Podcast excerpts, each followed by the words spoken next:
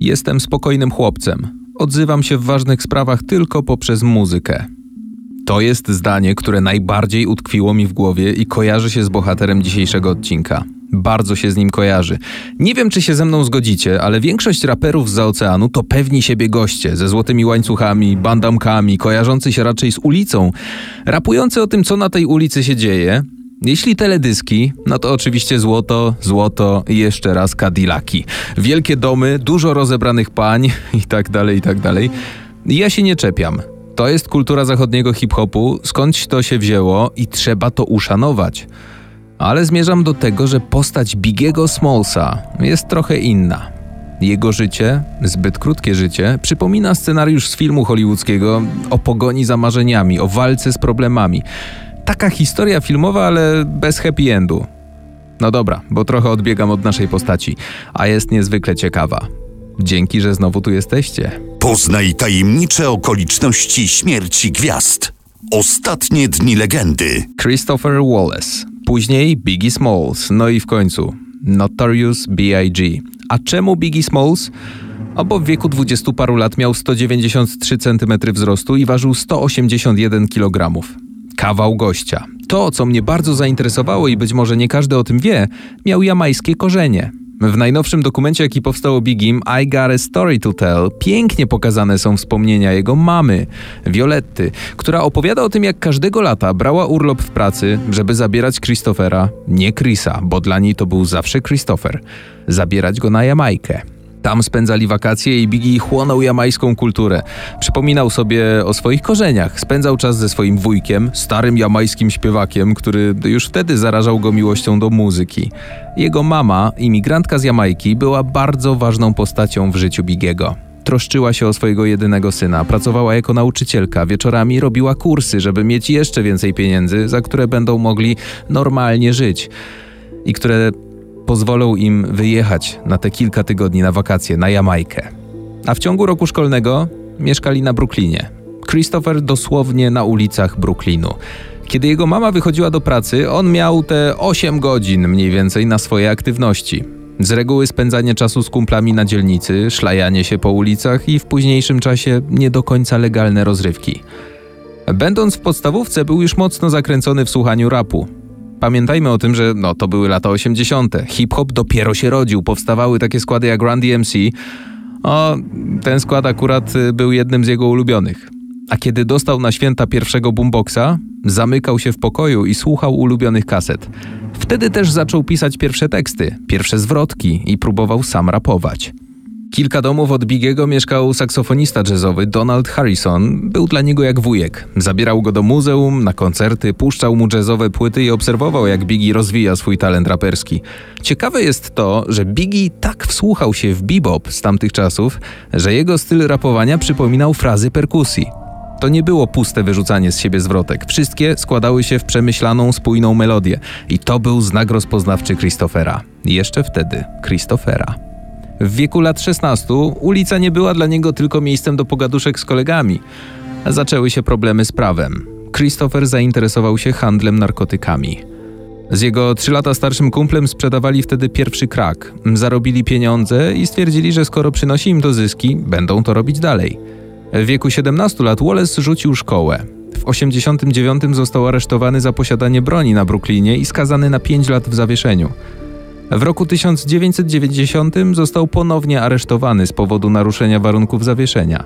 Rok później, znowu, tym razem w północnej Karolinie za handel krakiem. Przed zwolnieniem za kaucją spędził 9 miesięcy w więzieniu. Tam nagrał swoje pierwsze demo. I to był dla niego przełom.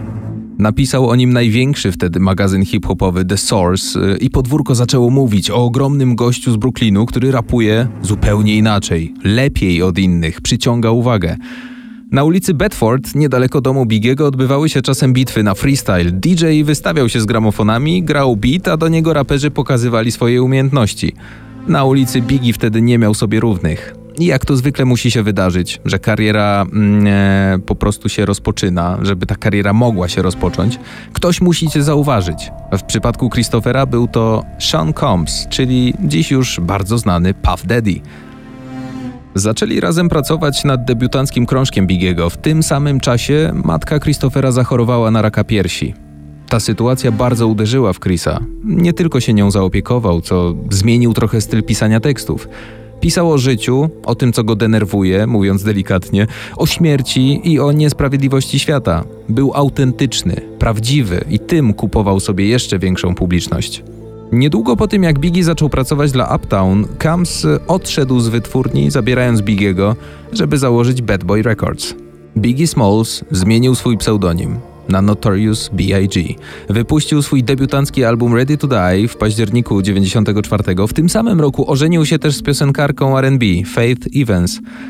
W listopadzie, w budynku, w którym nagrywał Biggie, został postrzelony i okradziony Tupac Shakur, jego przyjaciel do tego momentu. Bo ta sytuacja, mm, którą szerzej opisuję w odcinku poświęconym Tupakowi, zapraszam do odsłuchania, stała się powodem wojny, dosłownie wojny pomiędzy wschodnim a zachodnim wybrzeżem Stanów. Chociaż Wallace i jego świta byli w tym samym studiu nagraniowym, faktycznie na Manhattanie w czasie strzelaniny, całkowicie zaprzeczyli oskarżeniu. Notorious y, powiedział, że to był po prostu zbieg okoliczności, że Tupac był w studiu. Po prostu nie mógł powiedzieć, kto naprawdę miał z tym coś wspólnego w tamtym czasie. To są jego słowa.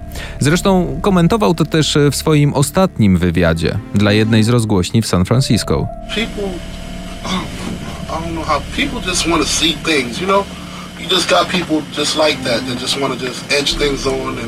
Remember that game telephone used to play where you would say something somebody's ear you just keep saying it and by the time it gets back to you it's a completely different right. story. Mm-hmm. That's basically how it is, but it started from here and got all the way changed by the time it got to the East Coast, you know?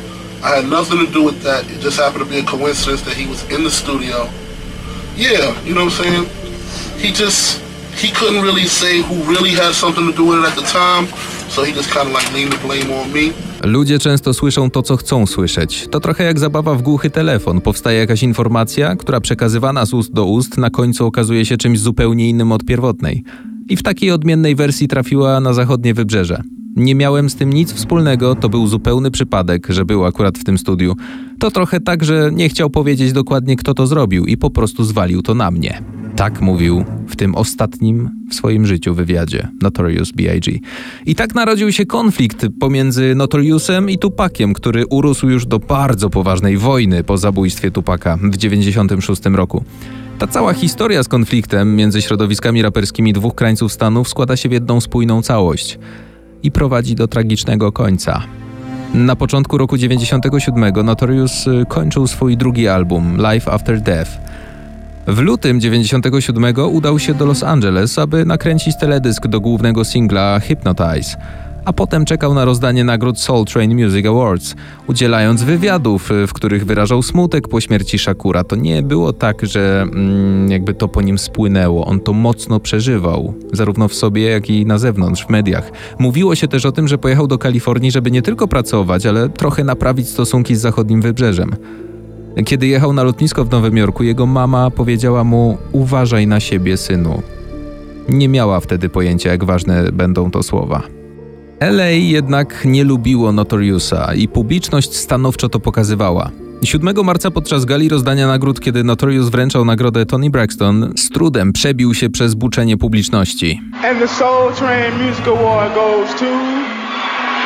What's up, Cali?